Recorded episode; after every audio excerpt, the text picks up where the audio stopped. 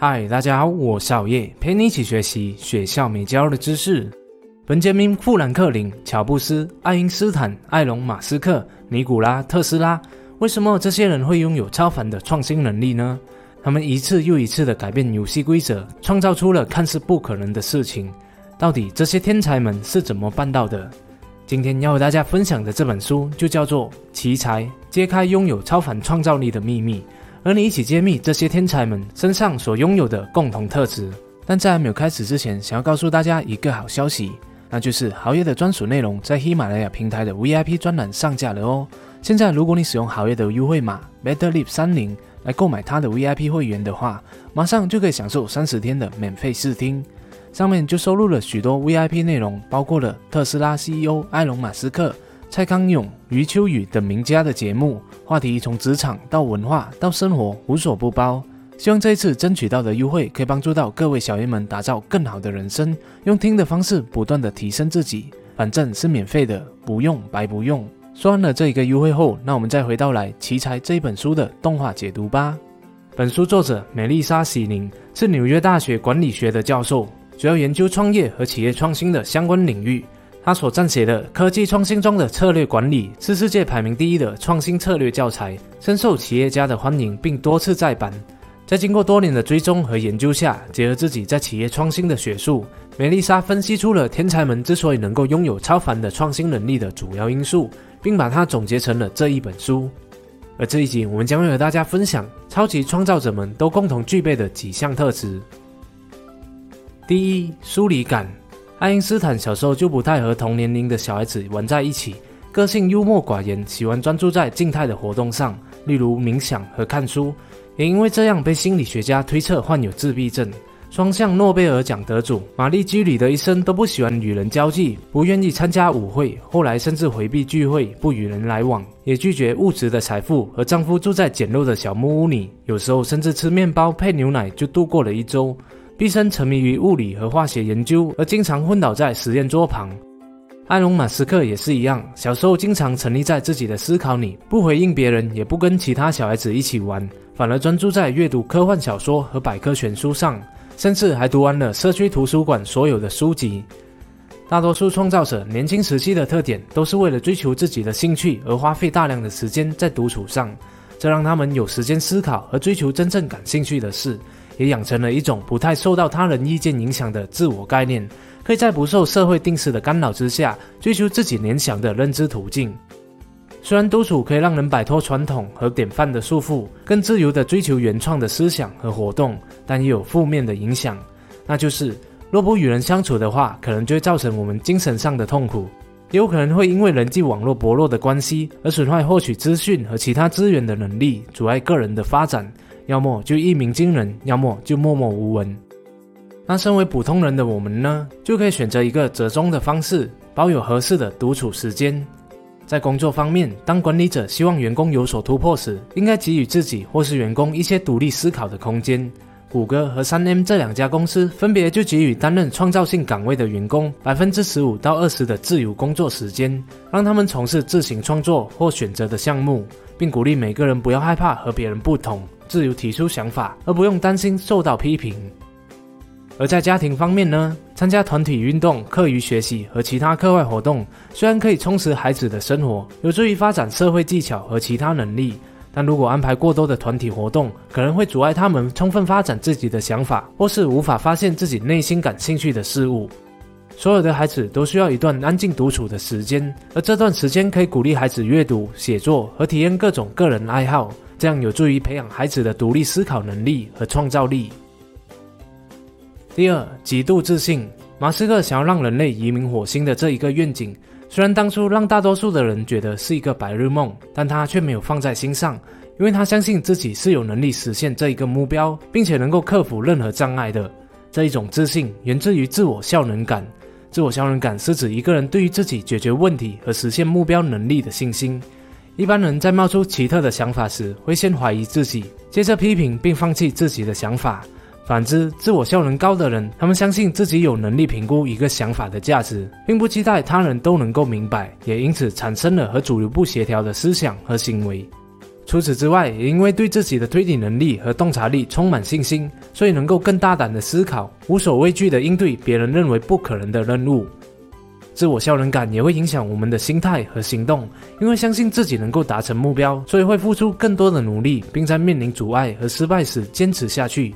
爱迪生成功发明灯泡前，就构思了三千种不同的材料，最后只有两次实验成功。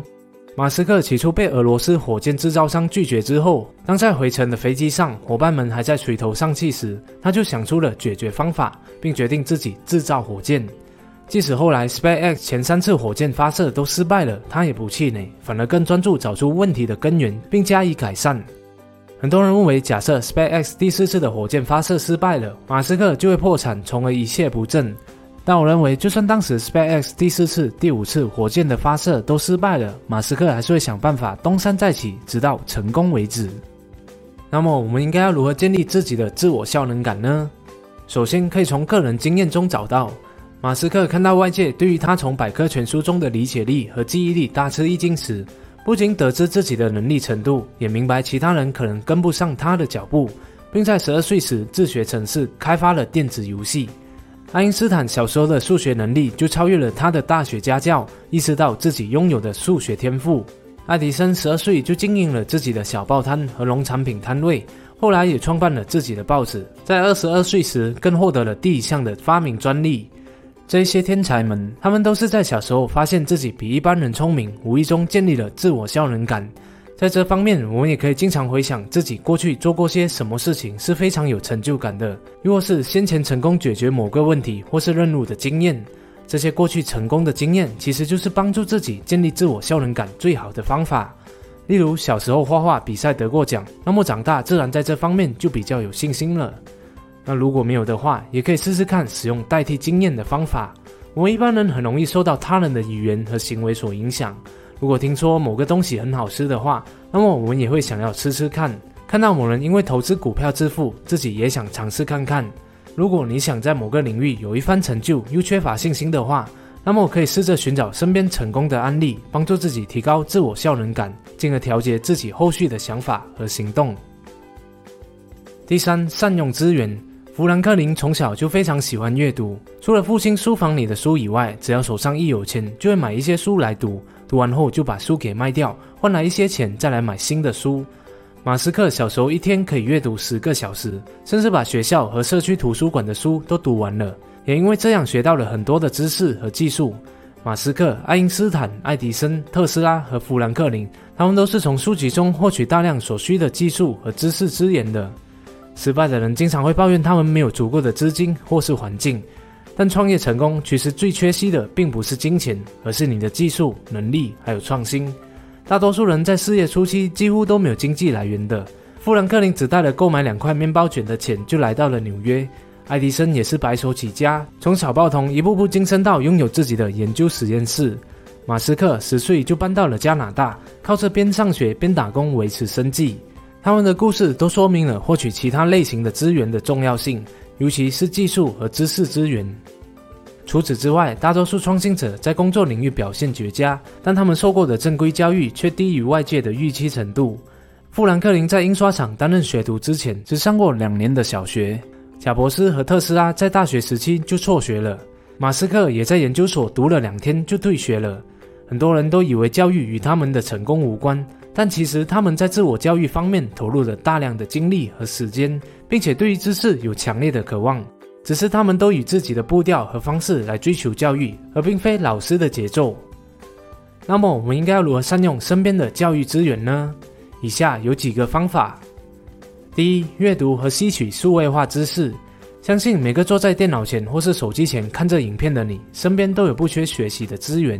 如果没有钱买书，那么也可以借用学校和公共图书馆的书籍来阅读；又或是拿起手机，就可以在 YouTube 等免费平台上学习了。而拥有经济能力的朋友，也可以购买好业的线上课来提升自己。第二，环境。贾伯斯出生在旧金山西谷，从小就跟着父亲到集市挑选修理汽车的零件。在这样耳濡目染的环境下，他学会了如何在科技市场寻找自己想要的零件，也注意到了产品内部零件的重要性，从而开发了苹果的第一项产品。你也可以多观察自己所处在的环境，去寻找和挖掘，其实每个环境都有值得我们学习的地方。第三，人脉。贾伯斯在西谷这一个人才聚集地认识到了沃兹尼克这一个知己后，就创办了苹果公司。善用你身边的人脉和弱连接，无论是从工作领域上，还是各种社团或是俱乐部，从中结识志同道合的人脉，都可以让你更加快速的到达目的地。关于取得有效连接的方面，这边我就不多说了，可以观看好业解说人脉变现和我工作我没有不开心的这两部影片哦，里面就有详细的解说了。好了，这是今天好友大家分享的奇才书中三个超级创造者所拥有的特质，我们来回顾一下。第一，疏离感，一种不受他人意见影响的自我概念，追求自我联想的认知途径。在生活上呢，我们可以保持适当的独处时间，培养思考力和创造力。在工作方面，给予自己和员工一些独立思考的空间。在家庭方面，鼓励孩子阅读、写作和体验各种个人爱好。第二。极度自信，这一种自信源自于自我效能感。自我效能感是指一个人对于自己解决问题和实现目标能力的信心。想要培养自我效能感，可以通过以下两个方法：一、多回顾和思考过去成功的经验；二、使用代替经验，试着寻找身边成功的案例，进而调节自己后续的想法和行动。第三，善用资源。创业成功其实最缺席的并不是金钱，而是你的技术能力和创新。对知识始终保持强烈的渴望，以自己的步调和方式追求教育。可以从阅读、环境以及人脉入手，又或者是加入好业的说书线上课。谢谢大家的观赏，今天的说书影片就讲到这里了，希望可以给你带来启发。如果你喜欢好业的影片的话，就请你订阅好业的频道，点赞和分享，启发更多的人。如果不小心点下小铃铛的话，那就更好了。每周三和六在影片更新时，第一时间就会获取通知了哦。我们下一集再见。